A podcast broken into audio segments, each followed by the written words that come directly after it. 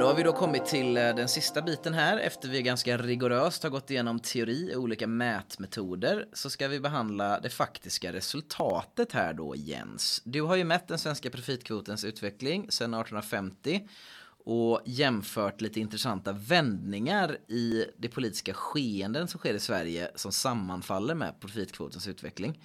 Uh, och jag tänkte att du skulle undersöka det här och varför du tycker att de här olika perioderna är intressanta och vad kopplingen till profitkvoten är. Men sen ska vi väl kanske besvara den övergripande frågan först Jens. Faller den svenska profitkvoten eller har den en tendens att falla sedan 1850 till uh, ja, ungefär vår tid? Uh, enligt mina beräkningar så faller den definitivt. och jag vet, enligt Rodney Edvinsson också, som skrev en avhandling på det här, så, så faller den ju också. Rodney menar att den återställer sig sen eh, vid eh, sekelskiftet, alltså runt 20, år 2000 så skulle den vara återställd. Jag menar att den inte gör det och jag har lagt på några år på, på den serien också. Och eh, där ser man att, att den fortsätter falla. Den återhämtar sig lite från lägsta punkten som jag tror är 1978 eh, fram till 2000. Eh, men den faller sen efter 2000. Och eh, då kan vi gå in då lite på de här olika tidsuppdelningarna du har gjort. Du har ju inte delat upp dem bara på distinkta fall utan det är mer en generell uppdelning på intressanta perioder i profitkvoten här i din uppsats om jag förstått det rätt. Ja, precis. Alltså när den rör sig eh, kraftigt uppåt eller kraftigt neråt eller om man ser en, en trend. Jag försökte bara göra några nedslag och se om det är rimligt att eh, anta att den faller där. Ja, och det är väldigt intressant då i och med eh, historiematerialismens påståenden här om relationen mellan de här ekonomiska och politiska nivåerna och hur de samverkar. Eh, och innan vi går in på det så ska vi förklara ett begrepp som det slog mig att vi inte riktigt har förklarat då. Eh, och det är begreppet organisk sammansättning av kapital. Och det är väl väldigt kortfattat egentligen eh, sammansättningen av konstant och variabelt kapital och en ökande organisk sammansättning brukar betyda då hur det konstanta kapitalet växer på bekostnad av det variabla kapitalet vilket sänker mervärdeskvoten vilket sänker profitkvoten. Det är egentligen bara, det kan vara värt att tänka på när vi går igenom det här att det är teknisk jargong för att förstå vad vi pratar om. Ja, precis. Marx menar ju att eh, den organiska sammansättningen och profitkvoten hänger ihop och att den, den skulle vara negativt korrelerad. Alltså om organiska sammansättningen stiger då sjunker profitkvoten. Ja, då hoppar vi ner de här historiska nedslagen då. Och det första som du har valt att skriva ut lite om här Jens då, det är perioden 1854 till 1865. Vad hände med profitkvoten då? Jo, nej men 1854 till 1865. Eh, det sker en ganska hög stegring av den organiska sammansättningen 1853 till 1854. Och det är förmodligen på att man gjorde stora investeringar i järnvägar. Eh, 1857 så var det en kris men det här beskrivs också som en penningkris och ska ha berott på bristande kontakt mellan sparare och låntagare. Eh, och det har vi som första steg här sen då 1872 till 1878 är ditt nästa nedslag. Eh, ja, perioden sammanfaller med den så kallade långa depressionen 1873 till 1896. Eh, och även här så sker eh, den organiska sammansättningen. Och det är väl... Sker, du menar att den stiger? Ja, den st ja, precis. Den, den stiger och Sverige börjar väl industrialisera sig. Det är väl på slutet av 1800-talet som Sverige blir ett industrialiserat land. Mm. Eh, lönerna börjar även stiga en del. Mm, mm. och, och, går upp som andel av BNP. Är det liksom eh, när man talar om vilken positiv härlig löneutveckling det är i Indien till exempel så är ofta det för att folk går från noll lön till lön. Kan man tro att det är en stor grej här i Sverige? Det förmodligen är det det. Att man går, man går från jordbruk och det fanns en överskottsbefolkning i jordbruket. Så det kan ju vara värt att tänka på med oj löneökning vad bra. Så här, de fattiga får det bättre. Men det kan också vara ett uttryck för att de får lön överhuvudtaget. Ja, precis. Att det, de, det monetariseras. Men det, det hade man behövt titta närmare på om man ska säga det helt säkert. Men förmodligen är det så. Det sker en kris 1878 och lönernas andel faller tydligt då har jag, se, har jag sett i, i Edvinsons tidsserie. Eh, 1879 så sker den berömda Sundsvallstrejken som brukar betraktas som startskottet för arbetarrörelsen i Sverige. Man sänker lönerna med 25 procent helt enkelt för sågverksarbetarna i Sundsvall och eh, man begär krislån från staten och när man får de här krislånen så firar man med bankett i Sundsvalls stad och arbetarna går runt på brädgårdarna helt enkelt och, och snackar ihop sig och sätter sig ner och vägrar vägrar arbeta. Och landshövdingen Curry Treffenberg. jag kommer ihåg det här. Gud, alltså inte ens i Tintin dyker upp så här larviga namn på ämbetsmän. Men ja, fortsätt. Ja, han var väldigt teatralisk och var ute och vädjade till dem och, och att de skulle känna gudsfruktan och allt möjligt annat. Till slut så, så skriver Curry, eh, han skickar brev eller kanske hör av sig i alla fall till kungen som... Eh, Signerat Curry, ja. Curry. Mm. och eh, det, det kommer, eh, ja vad heter det, slagskepp kanske det heter. Lägger sig i Sundsvallsbukten i alla fall och, och tvingar arbetarna att återgå till arbetet. Man vräkte även många arbetare. Det här var, var, var väldigt upprörande för att de blev väldigt illa behandlade arbetarna. Det var olagligt att vara arbetslös på den här tiden. Uh. Jo, det här är väldigt intressant för här är första tydliga där liksom någon Marx kristeori eh, rent empiriskt, alltså i svensk kontext har ett väldigt tydligt uttryck för. Om man ska relatera det till klasskampen då, för Sundsvallsstrejken har ju den här väldigt mytologiska bilden i den svenska arbetarrörelsens historieskrivning som ett slags startskott och, och, det är väldigt stort och så. Sen bara en kul detalj också att det här är ju liksom den för socialdemokratiska arbetarrörelsen. Alltså, och de är ju baptister, eller hur? Eh, allihopa här i Sundsvallstrejken och att det har väl en viss betydelse att de har en kyrklig organisering. Ja, jag tror att frikyrkorna var med och hjälpte till att organisera mm. och, och, hjälpte till. Eh. Det finns en väldigt bra tv-serie om det här som jag tyvärr inte kommer ihåg namnet på nu, men där skildras just det som att baptister, själva kyrkorna är väldigt, eh, vi som goda kristna liksom ska inte, vi ska inte bråka över motstånd men vi kan underlätta smärtan här. Men hur församlingen då agerar oberoende av kyrkledningen men att, de, att det ändå är en bas för någon slags organisering och gemenskap då. Och baptisterna är ju en mer ja, en underifrån rörelse utanför Svenska kyrkan på ett sätt som föregår då kanske fackföreningsrörelsen. Det är ju väldigt sidospår. Ja, nej, men det är intressant det här att en, man hade det här att du ska, ska inga andra gudar hava blev ett revolutionärt eh, rop typ. Att då, då kan mm. man inte ha några jordliga gudar som står över Nej, heller. Curry kan inte komma här och nej, nej, konkurrera precis. med Herren själv. Mm. Men, men Curry kanske stod i direkt förbindelse, vad vet vi? Ja det är sant. Ja, eh, nu blev det lite trams här. Låt oss återgå till det mer seriösa. Det löstes ju till slut med att militären sattes in. Men eh, 1917, ett betydelsefullt år, till 1921. Vad är det som händer då Jens? Varför vill du skriva om det här för? Jo, men alltså det, det sker ju mycket saker. Man ska säga den politiska utvecklingen sker ju, det händer ju väldigt mycket om man ska prata arbetarrörelse och så fram till 1917. Men det jag tittar på här är ju bara profitkvoten och den, den är ganska stabil fram till 1917. Eh, och då faller den eh, ganska mycket och, och, det hänger även här ihop med att eh, det sker en ganska kraftig stigning av den eh, organiska sammansättningen. Mm. Och under första världskriget då som det här var, det var här var ju mitt under brinnande världskrig så, så fanns det ju sådana här gulaschbaroner. Man exporterade mat, man exporterade järn och, och allt möjligt, framförallt till Tyskland. Så, så att man, man gjorde väldigt stora vinster här i Sverige samtidigt som den vanliga befolkningen eh, fick lida. Man hade ra, ran, ransona, ransor, ransonering. Ransonering. Ja, och här, det kommer du komma in på en säga också Jens, men här sker ju bland annat i Göteborg då det berömda brödupproret. Men eh, det sker väl ja, jättemycket dramatiska saker i Sverige. Man utropar en Sovjet i Västervik bland annat. Ja, jag tror att eh, på Seskarö som ligger utanför Haparanda så bildar man också någon form av Sovjet. Man, man tar över tvångsköper bröd gör man också. Man betalar för sig men man, eh, man använder inte sina ransoneringskuponger utan man, man tvingar sig in i, i brödlagen. Och Sovjet är helt enkelt då, ja ni känner till det från Sovjetunionen men det betyder ju råd Sovjet men det är arbetarråd då där man kringgår den officiella politiska makten och de här arbetarråden bestämmer att ja, de tar över den politiska makten helt enkelt i de här organen i de här kommunerna och ja, det är ju revolutionsår i Sverige under den här perioden. Men det blev ju inte som i Sovjet, som vi kanske har märkt. Nej, precis. Kungen hade nog, han, det sägs i alla fall att han hade packat sina väskor och var på väg att dra om han hade ställt kulsprutor på riksdagshuset i, i Stockholm och sådär. Och även i Stockholm så hade man potatisupplopp eh, liknande. Så det var en väldigt turbulent tid.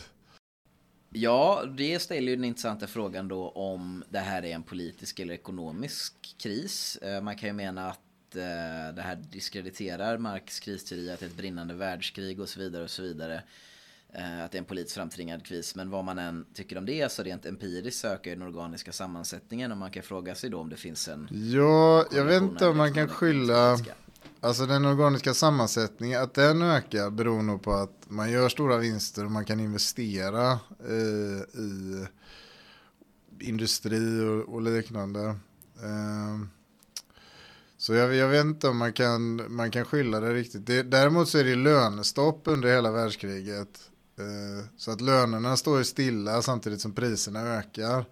Så det, det skapar ju en väldig nöd eh, för, för arbetarna under, under, eh, under ja, hela världskriget helt enkelt.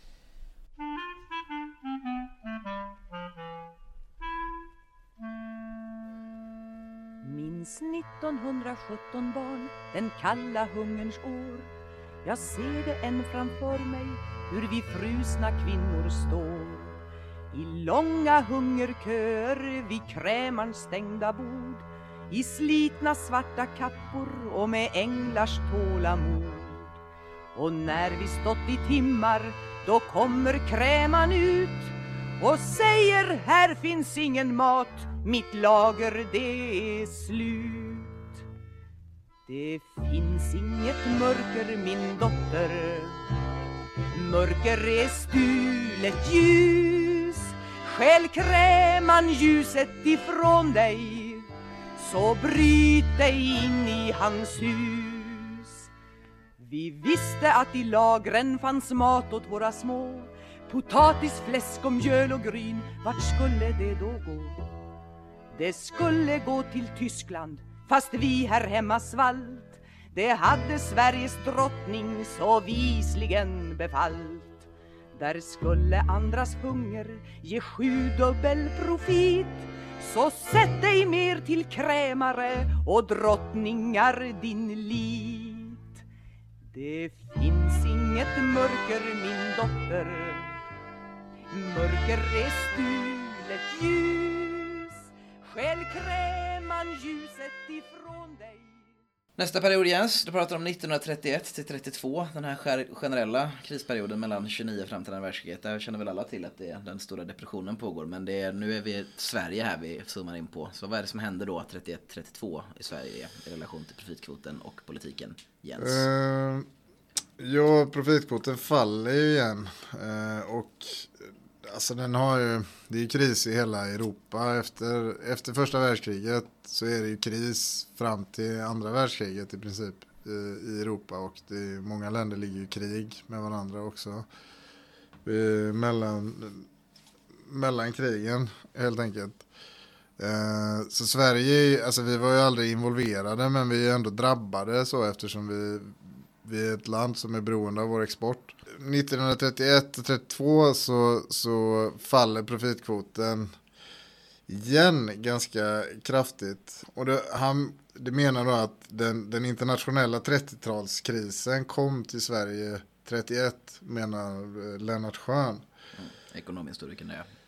Eh, ja, och det här sammanfaller även med, med dödsskjutningarna i Ådalen. Jag vet inte om man kan dra det, dra det så långt att säga att, att de skulle hända som en direkt konsekvens av att profitkvoten faller. Men det är, ändå, det är ändå så att de strejkade i Ådalen, man tog in strejkbrytare och sen eskalerade den här konflikten. Till slut kallades militär in då. Så att det, men det är i alla fall ett tecken på att det var ganska hårda klasskamper. Det är ju poängen lite med att gå igenom det här då, att det kanske inte är en ett till ett relation mellan den ekonomiska krisen och den politiska, men de, eh, de överlappar ju i alla fall. Ja, det, det jag tyckte mig se i alla fall var den här, jag vet inte om, om ni har hört talas om eh, Erik Damén. Du håller ju honom eh, ganska högt Anders. Mm, han gjorde starkt intryck på mig när jag pluggade ekonomisk historia i alla fall. Men uh, shamea mig gärna, du kan få gå igenom nu lite. Nej men han har ju ett schumperianskt perspektiv med olika utvecklingsblock. Att det är de här utvecklingsblocken då som driver eh, den ekonomiska utvecklingen. Exempelvis så har man ett utvecklingsblock kring eh, elektrifiering och bilism. Och, och, man hade tidigare ett utvecklingsblock kring tåg och ångmotorer och så vidare. Och nu skulle väl utvecklingsblocket vara kanske mikroprocessorer eller någonting. Eller om det var ännu tidigare. Ja, det är väl att enligt hans teori då så skulle vi vara förbi den eran. Men det skulle vara mikroelektroniken då som var från 70 till tidigt 2000 kanske. Ja, Erik Damén är en av de eh, många olika ekonomerna som har tagit sig an en idé om de långa vågorna i kapitalismens utveckling och som Jens sa, schumpeterian. Vi har Schumpeter då som tror att de här vågorna drivs av innovation och mer marxistiskt orienterade personer som menar att det drivs av någonting annat. Men gemensamt för alla de här då är en idé om att det finns det uppstår en innovation eller ny teknologi, exempelvis förbränningsmotorn. Förbränningsmotorn då är formar ett utvecklingsblock runt vilket man behöver bygga bilar, det måste byggas vägar, det måste byggas massa liksom komplement runt det här blocket.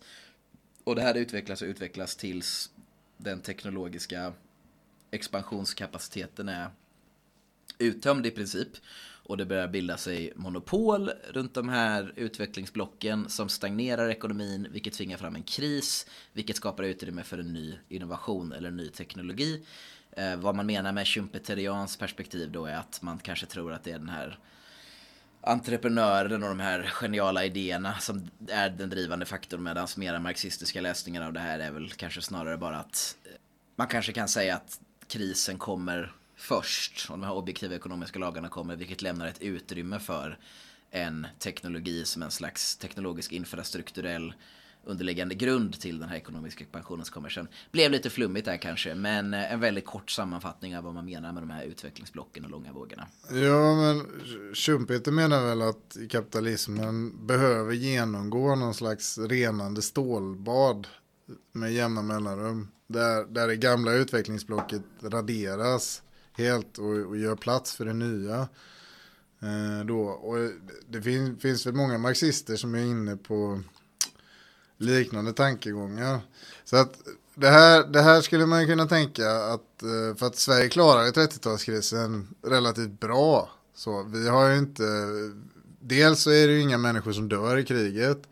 Eh, och dels så har vi en helt intakt industri. Och det, det jag tänker som skedde under eh, ja, första världskriget och 20-talet så där var att vi, det gjordes en, en rad, det kanske skedde en kapitalackumulation där som gulaschbaronerna gjorde som sen kunde investeras i eh, typ elektrifiering och bilism och sånt. Och det gjorde att Sverige hade liksom en produktionsapparat som låg i framkant runt 30-talet. Här har Anwar Sheikh, han har ett begrepp som man kallar för reglerande kapital. Och det reglerande kapitalet är det prissättande kapitalet. Det är det kapital som kan producera till lägst kostnad. Så att i en konkurrenssituation så kan det reglerande kapitalet kan alltid sänka priserna på varorna man säljer. Medan de andra kapitalen kan inte följa, i alla fall inte ända ner i botten. Eftersom det reglerande kapitalet är det mest effektiva då. Och det, det är flera ekonomhistoriker som, som skriver det också att Sverige hade låg i framkant teknologiskt och liksom hade en, en väldigt effektiv produktionsapparat. Och att Sverige kanske var det reglerande kapitalet runt alltså, där. Eller, ja, globalt och, och kunde liksom konkurrera med eh, med alla nästan i industri, industrivaruproduktion. I alla fall de där, där vi, vi har stora framgångsrika företag så här, som varvsindustrin och det är lite intressant med tanke på att man tänker på fattig Sverige under den här perioden. Det var kanske inte så väl eh, spridd rikedom möjligtvis, men det är ju intressant. Ja, nej precis. Eh, arbetslösheten var väldigt hög i Sverige under 30-talet och eh, bostäderna var undermåliga och det var en ganska utbredd social misär, eh, helt klart. Men eh, vi började liksom komma igång så här som industrination på allvar. Detta är ett reklammeddelande. Om ni gillar vad ni hör var god följ föreningen Aurora på Facebook och Twitter. Om ni verkligen gillar vad ni hör, donera gärna en gåva till vår Patreon eller via Swish på numret 0763 45 03 24. Alltså 0763 45 03 24. Tack, slut på reklammeddelande. Ja, med det sagt, då kan vi hoppa över till den nästa punkt som du tyckte var intressant att diskutera här Jens. Och det är 1950 till 75, ganska lång period. Varför har du tagit ut den här perioden? Vad hände med profitkvoten då och hur återverkar det här i verkligheten? Det här är ju den så kallade rekordåren i Sverige. Det är liksom den högsta ekonomiska tillväxten vi har haft. All, alla lever ju någonstans, eh, eller väldigt många socialdemokrater och vänsterpartister lever ju i det här nostalgiska skimret. När vi hade re, rekordhög eh, tillväxt, vi hade ingen arbetslöshet, vi la nya sociala reformer hela tiden när vi expanderade, byggde ut välfärdsstaten och så vidare och så vidare. Och väldigt många drömmer ju om att vi, vi ska komma tillbaka dit och att det är bara den politiska viljan som saknas att göra det. Men det som sker under hela den här perioden är att eh, profitkvoten faller. Den faller kontinuerligt. Det som är intressant är att väldigt många konventionella ekonomer börjar intressera sig för det. För att det talas allmänt om en lönsamhetskris. Men de uttrycker det i andra termer. De pratar om att eh, kapitalavkastning har en avtagande marginalnytta istället för att profitkvoten skulle falla. Alltså att för varje investering eh, så får du mindre, mindre tillbaka. Det är, det är ungefär samma sak men de, de sätter det i ett annat teoretiskt ramverk. Eh, och de menar väl inte att det skulle vara liksom en eh, en inneboende lag eller motsättning i, i kapitalismen. Men det är allmänt uttalat under hela perioden egentligen att, eh, att det är en lönsamhetskris i ekonomin helt enkelt. Att företagen får lägre och lägre avkastning. Sen finns det väl de som menar att det var just den här expansionen av välfärdsstaten som, som la sig som en blöt handduk över lönsamheten liksom och sög ut allt mervärde. Men men man ser samma trend i, i princip alla industrialiserade länder. Visserligen så var det väldigt många industrialiserade länder som byggde ut sin välfärdsstat. Fast alla gjorde det inte i samma omfattning som Sverige. Och den avslutas väl 1973. Det är väl då man börjar tala om OPEC är då den här första oljekrisen där de oljeproducerande länderna stryper av oljetillförseln till Europa, vilket skapar en global kris. Ja, i, i Sverige, om vi sitter, vi sitter i Göteborg just nu och eh, här i Göteborg så tillverkar man oljetankers exempelvis. Så att efterfrågan på oljetankers följer samtidigt som att alla, alla inputvaror, alltså allt stål och sånt där blev dyrare att producera. Stål är väldigt energiintensivt att eh, producera. Så att det var liksom hela leden här gick under i någon mening. Det var väldigt mycket tung basindustri som blev drabbad i Sverige i och med den här olje, oljeprischocken. Men för många så kommer den här som en blixt från klar himmel, oljeprischocken. Och, och många keynesianer menar det fortfarande idag att den här stagflationen, att vi hade både arbetslöshet och inflation som ansågs vara en omöjlighet då innan den kom. Att det kunde ske samtidigt alltså ansågs vara en omöjlighet. Ja, precis. Innan så tänkte man att man bytte inflation mot arbetslösheten. Man hade en man hade en låg arbetslöshet så fick man en hög inflation och hade man en hög arbetslöshet så fick man en lägre inflation. Detta eftersom arbetarna fick ett mycket sämre förhandlingsläge om det var många som var arbetslösa. Eh, och då kunde de inte ha, göra lika höga löneanspråk. Men på, under 70-talet så fick man stagflation då. Att man hade både arbetslöshet och inflation. Och det här menar många keynesianer på att det var, de skyller bara på den här oljeprishöjningen. Men det var ju en, en tendens under många år här med, med fallande lönsamhet och, och företag som fick svårare och svårare eh, att klara sig helt enkelt. Så att jag tror nog att den här, det var kanske spiken i kistan men det var ju definitivt inte den enda, den enda anledningen till, till att det krisade liksom. För att det är ju i hela den industrialiserade världen så, har man, så talar man ju om, rekord, i alla fall i Europa, så är det här rekordåren är efter andra världskriget och sen fram till 73 ungefär. Det, Storbritannien började stagnera tidigare, USA började också stagnera tidigare. Men de, de var även industrialiserade mycket tidigare och hade en större produktionsapparat. Så det är nat naturligt att, att deras stagnation kom före. Ja, det är intressant då för att eh, där kan vi inte se, i alla fall med den informationen vi har här, någon direkt korrelation med en väldigt dramatiskt ökande organisk sammansättning samtidigt som att profitkvoten faller. Och det kan man väl spekulera lite om då, att eh, varför profitkvoten faller eh, under de här rekordåren, även om man kan konstatera att den gör det. Och en idé är väl då kanske som du var inne på här lite förut Jens, när vi pratade att det kan helt enkelt ha att göra med att det är en så bra löneutveckling för arbetare så att det, det äter upp en ganska stor del av eh, profitkvoten trots då den enorma tillväxten. Ja, alltså arbetarna fick ju reallöneökningar och det, man byggde ut väldigt mycket av välfärdsstaten också och vi hade i princip ingen arbetslöshet så LO ihop med SAF gör en reklamkampanj där man säger var inte en hoppjerka, hoppjerkan lär sig sämre och skadar sig oftare på arbetet. Alltså att man... Är någon som byter arbetsplats ofta då och det vill man inte ha utan man vill ha Nej, precis. För att man byter ju, man byter ju arbetsplats i syfte att få högre lön. Sådär. Och det ville man förhindra. Det är sånt, historiskt att man förhindrar. sånt. I Nazityskland till exempel så band man folk, folk för sina arbetsplatser att de fick inte byta arbetsplats för att man ville förhindra det här. För att man hade så låg eh, låg arbetslöshet. I Sverige gick man inte riktigt så långt, men eh, man hade nog gärna gjort det. Man... Om socialfascisterna bara hade fått chansen, vet du. Andra sidan av myntet bara, vet du.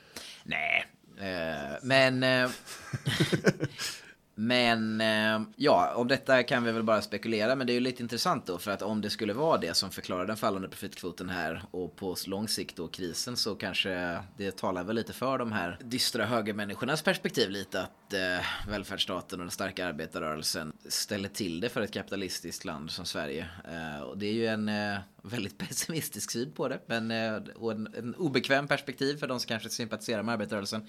Men eh, det väcker ju en intressant fråga i alla fall. Ja, nej, alltså i, i det kapitalistiska systemet så är det ju det spelar ju ingen roll vilka in, goda intentioner du har eller, eller så, utan det som spelar roll är hur, hur konkurrenskraftig du är.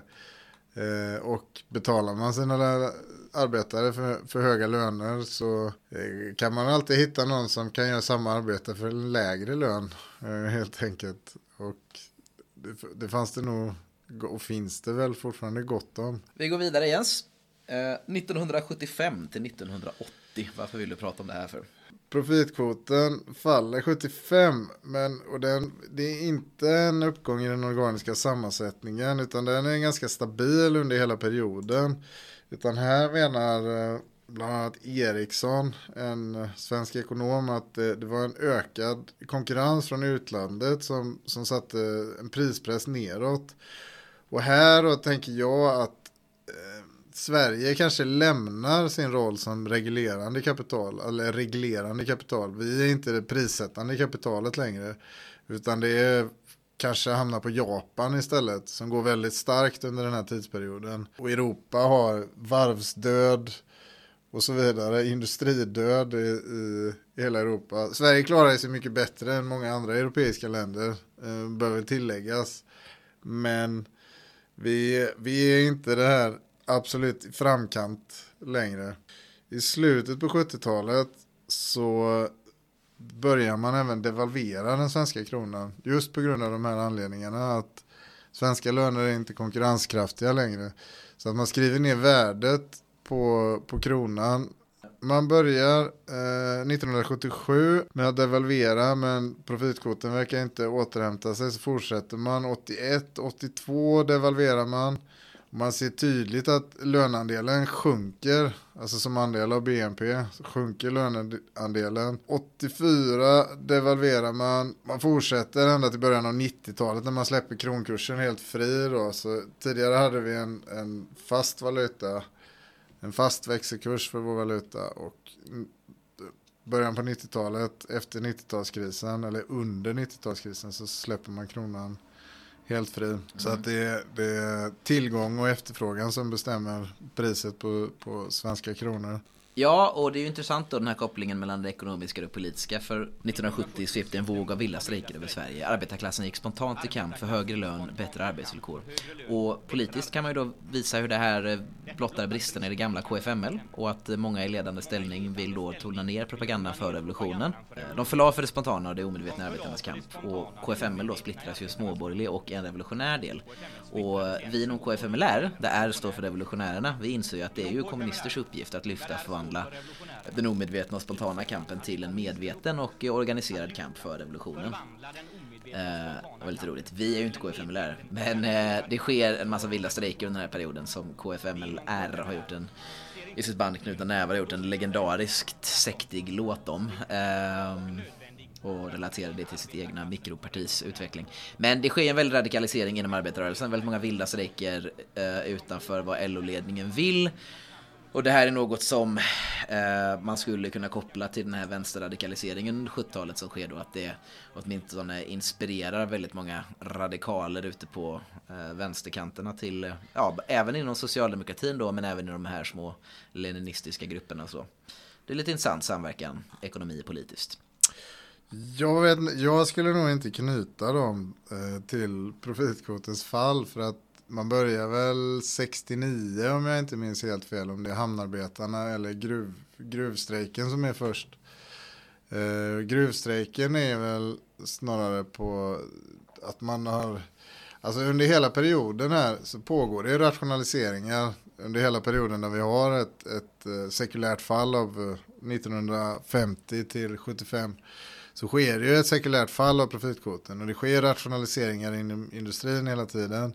Och LKAB är ett väldigt intressant eh, exempel eftersom det, det, är staten som är arbetsgivare. Eh, och man, det är världen, världens största malmfyndighet. Eh, så här, och man, man vill ju producera mycket. Så här, vi tjänar jättemycket pengar på, på LKAB hela tiden. Eh, och arbetarna får nog helt enkelt. Det är de som får betala priset för de här produktivitetsökningarna hela tiden. Eh, sen var Sara Lidman skrev en bok som heter Gruva. Eh, där hon skildrade arbetsvillkoren. Där. Det var, var, hjälpte säkert till att elda på stämningarna. Eh, på omslaget så ser man en man med en typ ansiktsmask i, i papper. Som, han ser väldigt sotig ut så det ser inte ut som en arbetsmiljö som man man skulle vilja vara i. Så det förmo fanns förmodligen goda skäl till att, att sätta ner foten där. Eh, sen att de sker just när de sker är ju att det är, det är svårt att, peka liksom på att eh, det bara skulle ha med profitkvoten att göra. Men det, det, har ju det skedde ju definitivt en rad rationaliseringar och annat. Ja, se där vad som händer när man försöker komma med någon form av tolkning så blir man bara överkörd av sitt, eh, den intervjuade här. Nej, men skämt åsido. Men nej, kanske inte då någon så här eh, direkt samverkan, kris lika med politisk sanktion. Men som du säger, alltså den här långsiktiga trenden av att man har en fallande profitkvot som måste bekämpas under hela perioden då genom produktivitetsökningar i industrin och till slut då vad som kommer att bli effektiva lönesänkningar. Det är väl ändå inte orimligt att säga att det finns någon samverkan här mellan det och den här politiska och fackliga radikaliseringen? Ja, alltså produktivitetsökningarna orsakar ju fallet i profitkvoten. Så att det är ju eftersom man, produktivitetsökningar, dels så kan det ju vara om, om man ökar exploateringen av arbetskraften, det är ju en motverkande tendens som jag har sagt tidigare. Men om man däremot köper en, eh, en ny gruvborr, vad vet jag, som är mycket effektivare, så är det ju investering i fast kapital eh, som ökar och snabbar på produktionsprocessen. Eh, men den kommer ju sänka eh, profitkvoten. Så det sker väl i någon mening, sker det väl både och under hela perioden. Alltså att man ökar arbetstakten men man ökar även eh, mekaniseringen. Och det är kanske därför som den organiska sammansättningen står stilla. Mycket, mycket mekanisering gör ju även att arbete blir mer monotont, enformigt och liksom man, man får mindre luft i dagen helt enkelt. Och det kan vi vara mer ändå kanske på nästan en slags eh, jag vet inte, moralisk liksom ja, upplevelsenivå då. Att det kan vara, kännas förnedrande och arbetsförhållande. Och jag menar att det är mer sånt då kan ge politiska konsekvenser. Ja, alltså man känner ju av det om man står, om du har stått vid löpande band någon gång så är det, du jobbar. Du vet ju mycket väl att jag inte har det Jens. Jag har Nej, bara men- jobbat i den ofantliga sektorn. Men det är bara du som har jobbat på Volvo. Men jag har faktiskt aldrig jobbat på Volvo, jag har jobbat på u- några underleverantörer till Volvo. Du har jobbat i band i alla fall. Men när man står på löpande band, då jobbar man verkligen alla åtta timmar man är där. Och man stämplar in och man stämplar ut och man stämplar in och ut för rast och man drar, trycker på en knapp om man ska gå på toaletten. Alltså ens tid är pengar verkligen. Eh, på andra arbetsplatser så kan man sitta och skicka katter till varandra och liknande och fortfarande få betalt. Dricka kopiösa mängder kaffe kan jag säga. Välkomna till den. Jag råder alla lyssnare att börja ta ett bekvämt jobb i den offentliga sektorn. Hoppas inte min chef lyssnar på det här. Fortsätt. Hur som helst så, så visar ju det här på att eh, det här välfärdsbygget, den här framgångssagan som Socialdemokraterna gärna beskriver när de beskriver sin egen historia. Eh, den kommer till ett pris och det var någon, någon som fick betala det här priset av det ökade välståndet och de som fick betala var uppenbarligen inte helt nöjda med det. Så att det visar ju på ökande klassmotsättningar eh, under hela 70-talet. Och det fick, sen kan man ju spekulera i varför eh, det blev så mycket strejker då. Man skulle ju kunna säga att det rent objektivt är, är högre klassmotsättningar idag. Men det sker inget strejkande. Så att det, det är ju inte bara liksom någon, någon form av ekonomisk determinism som verkar här. Förmodligen så var det ju Termen klassmotsättningar är väl lite intressant sammanhanget. För jag antar att det du menar med objektivt är alltså att det är högre inkomstskillnader och så vidare. Men det kanske är inte lika höga klassmotsättningar någon slags politisk... Alltså det finns ganska lite medvetenhet nu. Det finns ju en inte så sammansvetsad arbetarklass i gemensamma organisationer som kan motsätta sig någonting. Så på så vis är ju klassmotsättningarna ganska låga idag jämfört med den perioden. Då det kanske ändå var en väldigt sammansvetsad och stark rörelse. Ja, absolut. Man är, man är ju inte en organiserad klass eh, idag. Det är en, klass i sig. Ja, nästa period Jens, 1980 till 2000. Det är en lång period, 20 år. Vad är det du vill prata om här? Vad är det som sker? Jo, eh, Rodney Edvinsson får sitt lägsta mått på profitkvoten 1978. Han menar till och med att den blir negativ. Jag får också mitt lägsta mått 1978, men min profitkvot blir inte negativ. Eh, men det som sker här är ju att det här 1980 brukar man också tankesmedjan Katalys och så här eh, och Göran Terborn de sätter ju 1980 som någon slags det här var höj, höjd, höjdpunkten för det svenska samhället var 1980. Det var jämlikheten som, eller ojämlikheten var som lägst 1980. Och det är även då profitkvoten var som lägst. Så att det man behöver göra är att eh, den måste återställas helt enkelt. Och Eh, det här gör man ju dels som jag talade om tidigare att man, man devalverar. För att det här är ju en tendens som sker i hela den kapitalistiska världen. Och i Storbritannien och USA så har man ju redan vid den här tidpunkten valt nyliberala ledare som, som ska mota det här lönsamhetsfall. Det är dags och, och det, är, det är precis den här retoriken man använder också. Att det är dags att få igång den riktiga motorn i ekonomin, lönsamheten. Och för att få igång den här så måste vi bekämpa fackföreningar. Vi måste krympa den offentliga sektorn. Vi, behö vi behöver ha eh, arbetslöshet, typ. Den är nyttig så här. Den, den skapar incitament för människor att arbeta. Uh, och man, man börjar även uh, öppna upp svensk ekonomi mycket mer för internationell handel uh, under, under 80-talet. Det här är ju återigen en motverkande tendens som man har tagit. Så att man dels försöker man ju sänka löneandelen. Dels så öppnar man upp för utrikeshandel. Man eh, liberaliserar reglerna för, för eh, kredit, utlåning eh, möjlighet, möjlighet till att finansiera företag. Liberaliseras. Så att det, är, det är en rad olika åtgärder som sker i syfte att återställa profitkvoten. Sen kan vi, det, här kommer vi diskutera mer i, ett kommande avsnitt som sagt. Eh, och vad, vad som är politiskt och vad som är nödvändigt i någon mening. Vad som är framtider, framdrivet av någon slags objektiv ekonomisk utveckling. Ja, för man menar ju även här att man behöver konkurrensutsätta offentlig sektor och, ett, och ur ett rent så här, effektivitetsperspektiv så kanske det är tveksamt om det, om det har gett eh, en mer effektivare offentlig sektor. Precis, man kan ju dels ha ett eh, vad ska man säga, ett moraliskt etiskt argument om att det är hemskt och att det sätter press på stackars välfärdsarbetare och brukare i offentlig sektor. Men det andra frågan är väl om det ens har lett till den här ekonomiska effektiviseringen som de politiskt självidentifierade nyliberalerna menar att det skulle göra och att det gör. Ja, ja precis. Eh, vi, vi kommer prata mer om nyliberalismen eh, i ett annat avsnitt. Men eh, profitkvoten stiger faktiskt från sin lägsta punkt 1978 fram till 2000. Edvinsson menar att den stiger ända upp till typ 1890 års nivå eller något liknande. Jag menar att den inte stiger lika mycket. Eh, men den, den stiger så att de här åtgärderna verkar ju ha effekt i alla fall. Man minskar löneandelen eh, och ökar exploateringsgraden helt enkelt.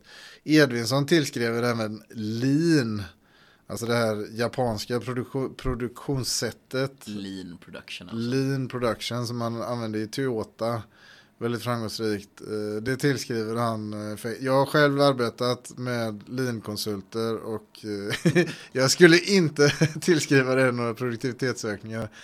Du har arbetat med dem då som arbetare och de som konsulter då? Ja, och då har vi... Men lean production, kort sammanfattat, det är kort då att man inte har typ lagerbildning och att allt är just in time och att man... Ja, det ska vara korta, man ska inte ha några onödiga verktyg eller någonting liknande liggande. Mm. En rolig historia jag hörde en gång var från en arbetare på Pilkington som de gör glas, eh, de har stora glasugnar. Och de här ugnarna städar man ur var typ tionde år eller så, då stänger man ner ugnarna och så får de kyla ner sig liksom och, och sådär. Eh, och då hade de haft en linkonsult där som hade slängt massa specialverktyg som man använde var tionde år när man städade de här ugnarna. Så att ugnarna fick vara stängda ytterligare någon vecka då för att få fram nya verktyg. Eh, vilket var oerhört kostsamt och eh, inte särskilt effektivt. Jag, jag har väldigt många liknande, man brukar kalla det för min production. så att jag, jag, är inget fan av lean. Men eh, jag vet inte, det, det kanske motverkade någonting. Jag har ingen, framförallt så har jag ingen aning om vad han vad han har för bevis när han säger det här. Jag, alltså, jag kan tänka mig att det är så här. Jag menar att Edvinsson för in Lin lite anekdotiskt då bara som något som sker under den perioden som han tillskriver stor betydelse men han argumenterar inte så mycket runt helt enkelt. Nej, jag skulle tro, alltså jag, tror, jag kan tänka mig att typ i företagsekonomisk litteratur eller liknande så hissas det här väldigt mycket. Men jag vet inte, det här är bara jag gillar inte lin och jag, de flesta jag känner gillar inte lin. Nej, det intressanta är väl då om man inte gillar lin för att det är vidriga arbetsförhållanden eller om man inte gillar det för att det är idiotiskt och inte ökar produktiviteten. Men ja, där har vi ju dina anekdotiska grejer mot Edvinssons anekdotiska grejer. Så vi behöver inte gå in för mycket på det i detalj. Nej, nej.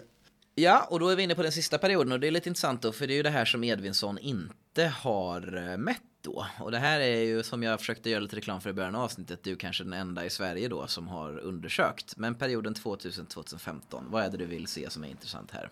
Alltså det är ju en ganska krisdrabbad period. Först vid sekelskiftet så har vi den så kallade IT-bubblan. 2007, 2008 så har vi den, den stora kraschen. Den drabbade mig ganska hårt faktiskt. Vi blev arbetslösa allihopa i den, den fabrik eh, jag jobbade i enligt mina beräkningar så, så fortsätter den att falla här efter återhämtningen fram till år 2000 så fortsätter den att falla. Och man, alltså, ser man, många andra så här marxistiska ekonomer de menar på att den ökade finansialiseringen som vi har sett sen slutet på 80-talet, kanske ända sedan 70-talet, det har att göra med det här att profitkvoten är så låg. Så att det finns, det finns inga produktiva investeringar att göra.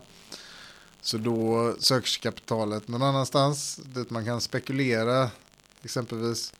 Eh, och därför sker det en jätteexpansion av eh, det finansiella kapitalet. Och där är väl argumentet då att det är en sorts spekulation som inte leder till någon egentlig produktivitetsökning eller så. Det kan till enskilda firmor leda till, eh, leda till profiter då. Men det är lite i totaliteten i handeln tar det här ut sig självt då. Att det är ganska improduktivt även om det kan ske enorma profiter för enskilda firmor. Ja, precis. Det i marxistiska, marxistiska ekonomer menar inte att eh, de här verksamheterna skulle vara produktiva alls. Alltså att totaliteten ökar utan det, det sker en omfördelning snarare av mm. existerande. Men det skulle ju självklart kunna vara fördelaktigt för ett land då om det är Ja, absolut, absolut. Tony Norfield som jag nämnde tidigare, han menar ju på att eh, Storbritannien behöll sin konkurrensfördel så här i världsekonomin. Eller man försökte behålla, Storbritannien var ju liksom länge eh, det kapitalistiska landet, liksom mm. nummer ett så här under nästan hundra år. Eh, och man försökte behålla den här eh, fördelen genom att bygga ut sin, alltså City of London skulle vara konkurrensfördelen. Alltså börsen i London. Ja, precis, den, i den kapitalistiska ekonomin. Det här genererar ju inte alls lika många arbetstillfällen och så som liksom deras stora produktionsapparat gjorde. Men det genererar ändå inkomster till ganska många britter som är, mm. sitter som rentierer och kupongklippare. Ja, mm, intressant. Jag kan väl bara tillägga att eh, det, är, det är vissa nedslag här i profitkvoten.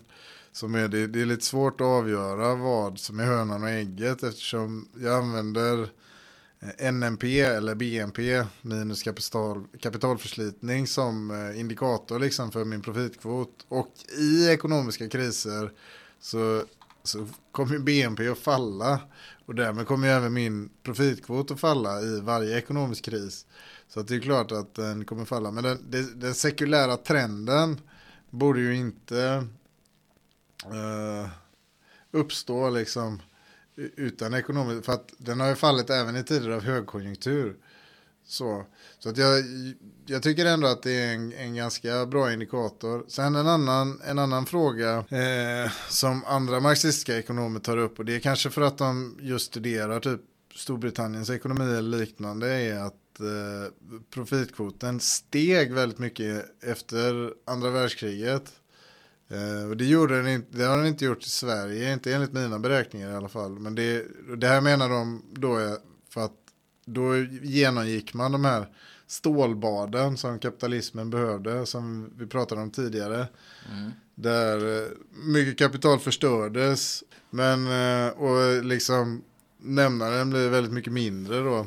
Så här, för att man har väldigt mycket, ja, alltså det fasta kapitalet blir mycket mindre, det variabla kapitalet blir mycket mindre och liksom värden överhuvudtaget utraderas ju i krigssituationer. Nu börjar vi närma oss slutet av avsnittet här så jag tillåter mig att spekulera lite vilt. Men det här är lite intressant för att det finns ju då en del marxister som menar att det här är nästan rent cykliskt liksom. Att det sker en kapitalförstörelse som återställer kvoten och så vidare.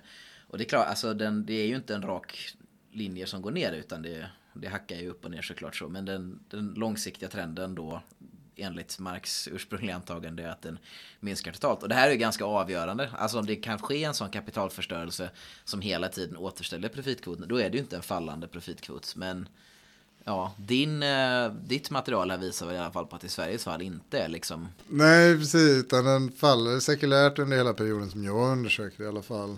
Eh, och det är väl, alltså om man bara ska göra någon sån här, sätta fingret i luften och, och känna av lite så är, är, är många i alla fall, det är många som producerar memes kring det och sånt där, att vi, vi lever liksom i någon stagnerande kapitalism.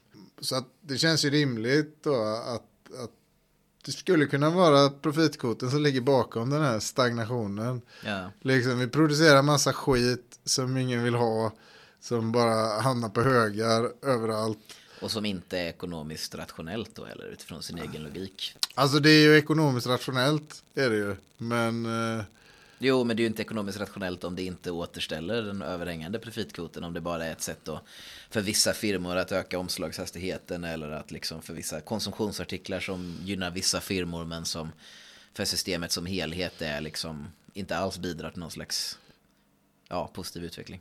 Alltså det som sker är väl att alla, alla ekonomiska agenter agerar just ekonomiskt rationellt och när de gör det då faller profitkvoten. Eh, så det är liksom utanför deras kontroll att det får en... Eh, det får ju, ja precis, och då blir det ju irrationellt för systemets intresse men rationellt för de enskilda aktörerna. Och Ja. det är väl en intressant motsättning där. Om man kan tala om att systemet har något intresse. Nej, det har ingen liksom mänsklig agens nödvändigtvis, men det finns ju ett intresse. Om ett system har ett intresse av att fortsätta existera så går det ju emot det intresset. Men då kanske intresse är fel eh, ord då. Men du kanske förstår min, min poäng i alla fall. Ja, alltså det går ju emot, ja, på någon mening förstår jag din poäng. Och det här är väl också sånt som eh, de klassiska marxisterna var väldigt intresserade av att diskutera om. Om det är så att profitkvoten kan nå eh, rent negativa nivåer på, på sikt och kommer liksom kollapsa under sin egen eh, logik. Eller om det här är något som kan skjutas upp eh, mer eller mindre oändligt. Och det är nog ingenting som vi kommer ge ett definitivt svar på. Eh, I alla fall inte det här poddavsnittet. Det kanske inte är föreningens större någonsin. Man kan ju drömma att det skulle vara såna trailblazers. Men vi kommer i ett eh, framtida avsnitt eh, diskutera just den här perioden, ja vad ska vi säga, 75 till 80 till kanske ja, 90 till 96 nästan i Sveriges fall då, som vi kan kalla en nyliberal era som en reaktion på en fallande profitkvot och hur det utspelade sig. Och med det sagt så tror jag att vi nöjer oss med det här profitkvotsavsnittet. Eller vad säger du Jens? Ja, eh, tack för att jag fick komma. Va- Vart eh, gött köta. Ja, ja, du är så välkommen. Du betalar ju medlemsavgift så du får komma när du vill. Eh, ha det gött. Hej. Hej. Bra. Du har lyssnat på Aurora Podcast, en podcast från föreningen Aurora. Föreningen Aurora bedriver studier och forskning i en historiematerialistisk tradition. Om du vill lära dig mer om denna tradition eller vara en del av att utveckla den, kontakta gärna föreningen på vår hemsida, www.foreningenaurora.com. Kontaktuppgifter hittar du under fliken Kontakt och medlemskap. Introduktionsvinjetten gjordes av Viktor Tover Strid. Följ Viktors spelföretag och Interactive på Twitter och hans personliga Twitterkonto @skojaaldrigpapi. Mitt namn är Anders William Berg och jag vill som föreningens ordförande tacka dig för att du har lyssnat. På återhörande.